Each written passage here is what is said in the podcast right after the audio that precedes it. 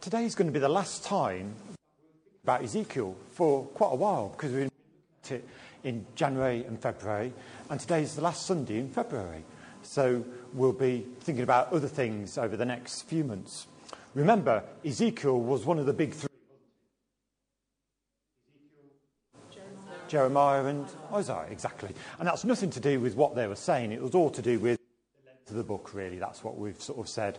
And we know that Ezekiel probably died about 570 BC, and it was a very sort of up and down kind of time because these different countries around him were wanting power, and so they were taking and, and things were terrible, really, for both parts of God's people Israel, the northern tribes, and Judah, the southern tribes, because they all really wanted to worship themselves and served themselves and weren't so interested in following God. Maybe some of you have used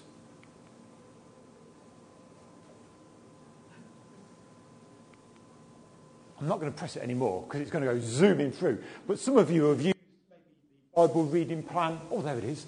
And uh, I know I did, and it's very helpful for me. Uh, maybe you did as well or didn't use it, but still read through Ezekiel. Wonderful to do. And we've had quite a few good talks on it. Sort of these, this is the list about it. And so today, as you can see, it's the conclusion. And what I want us to think about is in Ezekiel, there is still. Now, if you've read through it, the book, you'll just be thinking, that's a bit strange saying that. Because when you look at Ezekiel, hope is there, but it's not as much as something else. If we're going to just very briefly look at every chapter. It's going to take less than a minute. You wouldn't believe it, but it does. There's four chapters which are talking about Ezekiel, and then there's all these chapters that talk about. Well, then there's two chapters that are going to talk about judgment and hope. And then the rest of the chapters are just talking about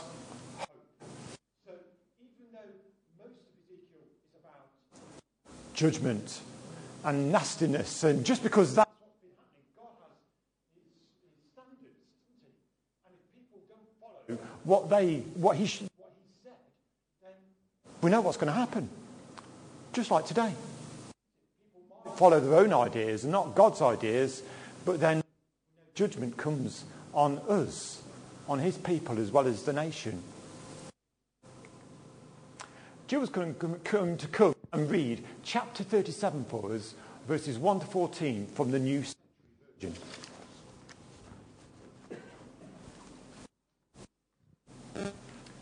I felt the power of the Lord on me, and he brought me out by the Spirit of the Lord and put me down in the middle of a valley. It was full of bones. He led me around among the bones and I saw that there were many bones in the valley, and that they were very dry. Then he asked me, Human, can these bones live? I answered, Lord God, only you know. He said to me, Prophesy to these bones and say to them, Dry bones, hear the word of the Lord. This is what the Lord God says to the bones. I will cause breath to enter you so you will come to life. I will put muscles on you and flesh on you and cover you with skin. Then I will put breath in you so you will come to life. Then you will know that I am the Lord. So I prophesied as I was commanded. While I prophesied, there was a noise and a rattling. The bones came together bone to bone. I looked and saw muscles come on the bones, and flesh grew, and skin covered the bones, but there was no breath in them. Then he said to me, Prophesy to the wind.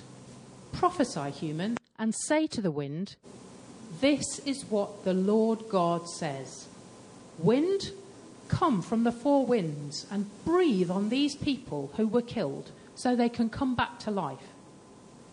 So I prophesied as the Lord commanded me. And the breath came into them, and they came to life and stood on their feet, a very large army. Then he said to me, Human, these bones are like all the people of Israel. They say, Our bones are dried up and our hope has gone. We are destroyed.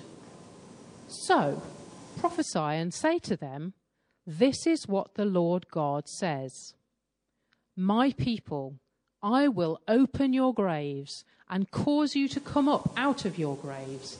Then I will bring you into the land of Israel. My people, you will know that I am the Lord when I open your graves and cause you to come up from them. And I will put my spirit inside you, and you will come to life. Then I will put you in your own land, and you will know that I, the Lord, have spoken and done it, says the Lord. Do you ever feel like this then, verse 11? Not just about being old, because we're all getting older. And someone was telling me this uh, this morning, oh, people tell her she's getting old, but she doesn't look old, this person called Margaret Moffat. She, does, she doesn't look older anyway, does she? But all hope is gone. It's all kind of, oh no, life is awful, life is terrible. Things are not like they used to be when they're getting like I was when I was younger. Do you remember? Ezekiel, judgment, judgment, judgment, judgment, judgment. There is still hope. Even though God was speaking through Ezekiel about all these things that he was trying and testing the people on, there was still hope.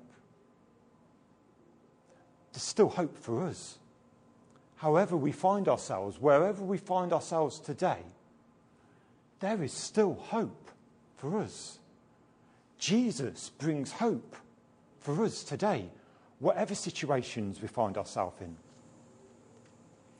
And so I was thinking about that earlier this week, and I was thinking, oh, that's marvellous. That's going to be such an encouragement. Finish with a, an upbeat sort of talk on Ezekiel, because when I've been reading through Ezekiel, there's a lot of judgments, a lot of things where God's saying, I'm really angry. I'm really sort of not keen on what's been happening. This is the judgment that's happening now. So I think, well, how do I structure it? And then I looked at the poster that I sort of did in the beginning of December, and I thought, that's going to be great.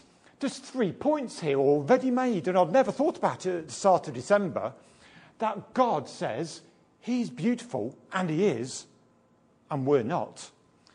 But God's done something about it, and now when we put God first, there's hope because putting God first gives us hope. So that's the structure of what we're thinking about today. Point one, I've even put it on there so we can really sort of think about it. God is beautiful. When I read Genesis chapter 1, verse 1, in the beginning, God, I don't need to read anymore because that really is wonderful. It's saying who God is and what happened. In the beginning, God. There's loads of verses I could have put just now, but I've just put a few. Psalm 29, verse 4 The voice of the Lord is powerful, the voice of the Lord is majestic. If the voice of the Lord is like that, what's God like? Revelation 1, verse 8. I'm the Alpha and Omega, says the Lord God, who is and who was and who is to come, the Almighty. Again, I think about words like that, and it makes me think, wow, Lord, you're amazing. You're beautiful. I want to follow you with all my heart. There's two verses in Isaiah chapter 40. Verse 28 first. Do you not know? Have you not heard? The Lord is the everlasting God, the creator of the ends of the earth. He will not grow tired or weary, and his understanding no one can fathom. And I think about things like that quite often. I read the Bible and just ponder pondering it for a little while. And I think, wow, we can't ponder you. You're everlasting. That's fantastic. But then I get even more excited. It goes up two or three gears because it's the next verse after that that gets me really going. This is verse 29. So this is, we've just heard how God is wonderful, but then he gives strength to the weary and increases the power of the weak. So he's beautiful by himself. But then he comes alongside us and says, You need some strength. You need some power. You need my love in your heart. Here it is. Have a load of that. And I think how beautiful that is because God is all powerful. And yet he just comes next to us and loves us and shows compassion. Do you remember John 11:35? Jesus wept. How much compassion was Jesus showing then to his friends? And yet, he's omniscient, omnipotent. It's amazing, isn't it, that we serve a God like that? God's beauty, our sin. For everyone has sinned. We all fall short of God's glorious standard. That's Romans 3:23. You know, I kind of go into Greek a bit sometimes, and it's fascinating and brilliant. Let's look at four of these Greek words. Pantes, everyone. You know, pan is a word we often use, isn't it? Pan Am was one sort of thing, weren't it? But we use pan a lot. Now, pan means all. But it's not in the sense of all in one place, but all meaning the individual parts added together all. So it's not just one big wall, we could say, but it's all, but looking at every brick in turn. So everyone has sinned. Pantes, everyone, all. It's not just saying the whole of creation, all mankind, all humankind. It's saying every part of humankind has sinned. It's not just oh yeah, mankind, that's, that's bad, but everyone, not just everyone. See the difference? So it's the little bricks in the wall, not just the whole wall. How about this other word, hamarton? And that's a bit like an archer, sort of pointing this way, and the target's there, but he's missed the target when the arrow flies away. Hamarton, sin, is when we miss the mark. God's mark. And then the next word, uh, And that is uh, last or at the end. So becoming behind, it says, coming behind and therefore left out, left wanting, falling short. And the important thing I found about this when I was looking it up, this state, this is fall short, this state of lack and insufficiency naturally results when a person misses out on what is vital. So we've missed out on what is vital, knowing God and following God, because we've fallen short of God's glorious standard. Glorious, that's a great word. Doxa, we know a lot, doxology and words like that. And doxa is a bit like the Old Testament word kabo, which means to be heavy. And when I thought about that a little bit more, I thought, yeah, because God is heavy with his uh, splendor and honor and riches and abundance of love and joy. So when we give glory to God, we're recognizing that he is, has all these attributes that we're wanting. For everyone has sinned. We all fall short of God's glorious standard. Everyone. I don't mind being a guinea pig. John's sins are not unimportant. John's sins are not to be accepted. John's sins are not just one of those things, you know, it's, it's only a sin, it's all right. John's sins are not to be forgotten about. John's sins are not able to be sorted out by himself. Do you know, when I was younger, I used to try. Did you ever do that? before you became a Christian? Did you think, oh, yeah, heaven's great. I'll go to heaven. I'm going to go and do some good things for people. But the trouble is, we can't do anything about it. John's sins are all these things as well. John's sins are odious, deplorable, ultimately deadly. John's sins are shocking. You can substitute your name if you want to. But I know this is true about me. it's not a good state, is it? It's not things that would make us happy. You know how people work hard all their lives and they want to have a good pension and retire early if they can? There's a great verse in the Bible that tells us about sin. Work hard for sin your whole life, and your pension is death. Romans 6:23. That's what happens if we invest in sin. What's going to happen? We're not just going to die physically, we die spiritually. But isn't it amazing? We know there's a space there because that's not the end of the verse. Shall we remind ourselves about the end of the verse? But God's gift is real life, eternal life, delivered by Jesus, our Master. Oh, I suddenly feel a lot better, don't you? All of that sin and stuff that we need to know about and need to deal with, Jesus has dealt with. God is in the position to be able to restore us.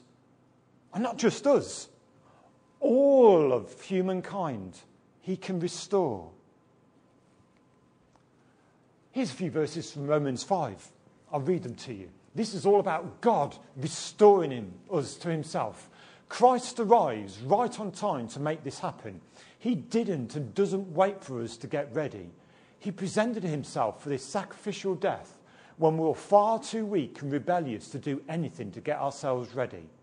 And even if we hadn't been so weak, we wouldn't have known what to do anyway. We can understand someone dying for a person worth dying for, and we can understand how someone good and noble could inspire us to selfless sacrifice. But God put his love on the line for us by offering his son in sacrificial death while we were of no use whatever to him. Isn't that wonderful? Jesus has done something that we could never do. I remember 1983, I was at Tamworth Elim. This chap who was young then, called Dave Bilbrough, he brought his guitar to Tamworth Elim, and we all had a sing song. I am a new creation. Do you remember it? We used to sing it a lot now. Of course, we might sort of think it's a bit 80s, because it was written in 1983, so it was quite 80s, really. But my sins are these, but I've been forgiven. And that makes me different. I'm a child of God. This is great. This is I am a new creation. Uh, uh, yeah, this is I am a new creation. The old is gone. Spiritual awakening has come. And we all pray for ourselves to be spiritually awakened and our friends. But God has made us new creations. So those sins that we have have changed. Now God has paid the price. God restores us. God changes things. God brings things. There's a word. I can't remember what it is. Reconciler. I was looking at St. John and I was thinking, he says a word sometimes. And I, I look at you, and there's words that I associate with most of you, really. And for St. John, it's reconciler, that God reconciles us. And that's brilliant because God does reconcile us. He restores us, He changes us, He makes us different. So, how about this third point? Now be totally God centered. I don't know about you, but I do chores around the house. Do you? Yeah. And you know, cleaning your home has been made so much easier than when I was young in the 1970s when I was growing up. When I was growing up, we had one of these things to clean the carpet. We used to push it like this. You know, do you remember those? Yeah. And they're even selling them. I got this uh, this week from Amazon, so they still sell them. This sort of thing. But the thing is, Jill and I have made an investment recently into cleaning our home. I'm going to show you what we've uh, invested in. Shall I tell you what it's called first? You're going to be amazed at this. It's called a muck suck, right? And this is what it looks like.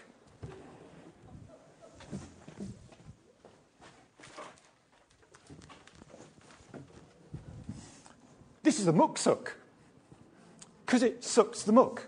Okay, That's what it is. Now, when I first started looking at this, it's, I, I've so enjoyed looking at it because I did this, you know, just like I used to do in the 1970s. But it's a bit of a problem. It's, it's, it's, it's not what I anticipated. But it's got all these attachments. Look, oh, it's got this and lovely colours. And look at this. I don't know what this does, but it's really long and it's a lovely colour as well. But see how long it is? So I've got a problem. It's sort of, oh, I do all this and the muck isn't sucking. The muck is staying on the floor. So I can put on to the next one. I've got a problem. Can anyone tell me what to do? Power. Okay. But, but in the 70s, I used to do this, and this, this was great. So is that something to do with this? Okay. Humour me. It's all right. So, so I've got to do this. I've got to plug it in somewhere, have I? So I've got one of those at home as well, then, have I? Oh. Oh, one of those. So if I plug it in,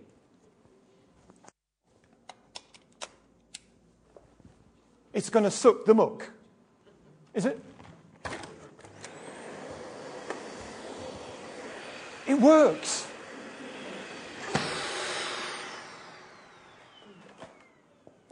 What did I need? An external power source to make it function properly.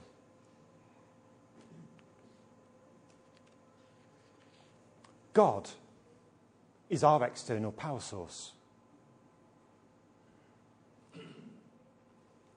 Most of our problems are because we don't plug into God. Why aren't you plugging into God?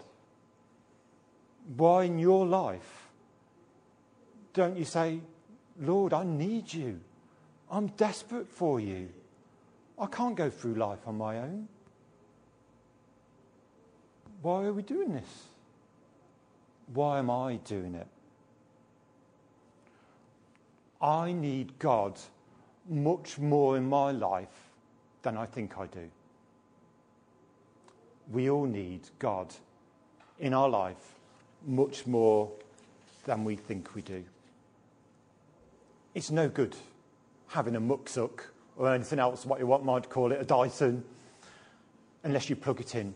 What a waste of time it is unless you plug it in. We're wasting our Christian lives by not plugging into God. I'm wasting my life if I don't plug into Him regularly, daily, looking to Him for joy and love. God calls us to put our hope in Him, to put our everything into Him. There's been a few good US presidents, haven't there? Jimmy Carter, I think, was a good one. Still alive. I have one life and one chance to make it count for something, he said. My faith demands, and he's a Christian for sure, that I do whatever I can, wherever I am, whenever I can, for as long as I can, with whatever I have, to try to make a difference. We're quickly going to just look at two people that made a difference. Does anyone know who this is? Is that that guy, that missionary guy in China? He died in China, didn't he? Yeah. Eric. Eric Liddell. This week, it's the anniversary, the 43rd anniversary of his death. Do you remember Chariots of Fire? It was all about him. He was a Christian. He wouldn't even, he put God first. He wouldn't even run on a Sunday because he put God first. And he was a missionary in China, as Alex said. Just before the Japanese invaded China and everything, his family moved away because they were told, yeah, get out, and they went to Canada. But he wanted to stay because God said, look after the poor, be with the poor. He said, Yeah, I'm going to stay with the poor. And so when the Japanese came along, he was put in an internment camp. In uh, an internment camp, yeah. And that's where he died of malnutrition.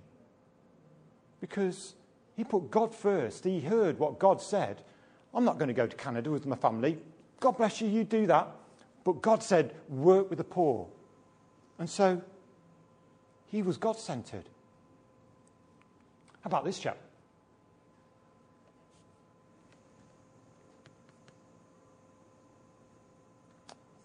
You've probably heard of him. Oswald J. Chambers.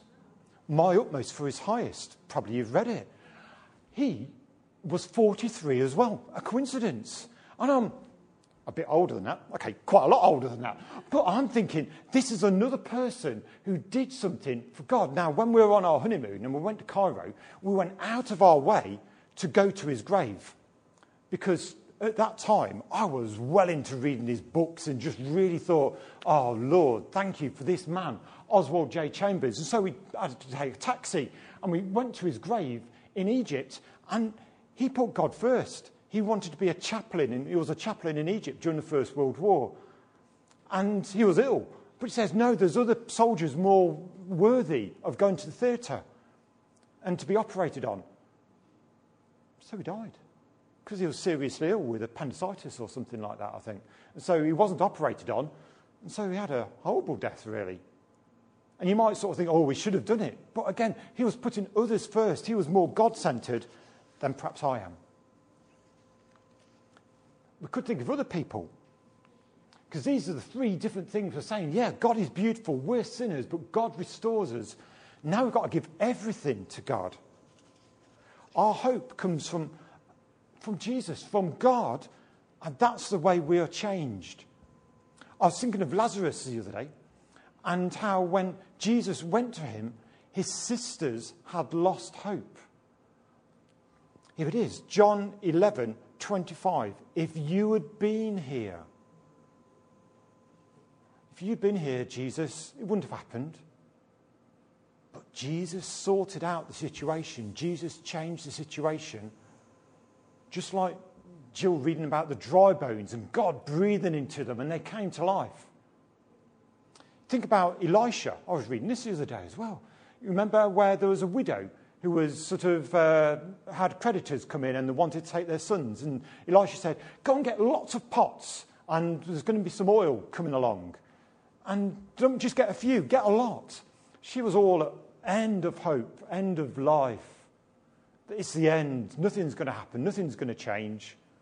But Elisha said, No, think about it. Just get lots of pots. And the oil kept flowing and flowing and flowing until the pots stopped coming. So God wants us to trust in Him, to boast in Him, to hope in Him. And we've got hope for ourselves and for Nuneaton.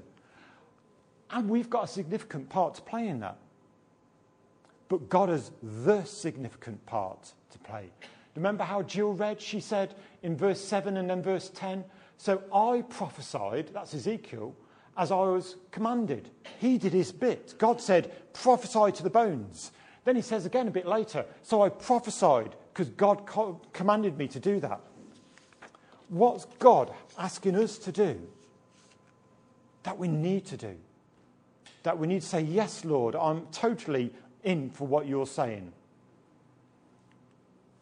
Some of you will know this logo very well Bible in a Year. On April the 17th, Nicky Gumbel says this, and you'll know about it in two months if you haven't read it already. There are six steps to a God centered life. You can read them for yourself, obviously. Worship God, pray consistently, humble yourself, be childlike, follow Jesus, serve God. That's what God's calling us to do to lay aside our ambitions, to lay aside our plans, but say, Lord, I want to follow you. I want and need to surrender to you. I want to abandon everything I've got and put my hope, my trust in you. Lord, when I do this, nothing comes up, nothing changes. But when I plug into your power, your love, and your joy, things change in my life and in the lives of other people. So we're going to pray, and then Jill's going to help us respond to this as we say, Yes, Lord, help me to know that you're the person I should plug into. I should know more.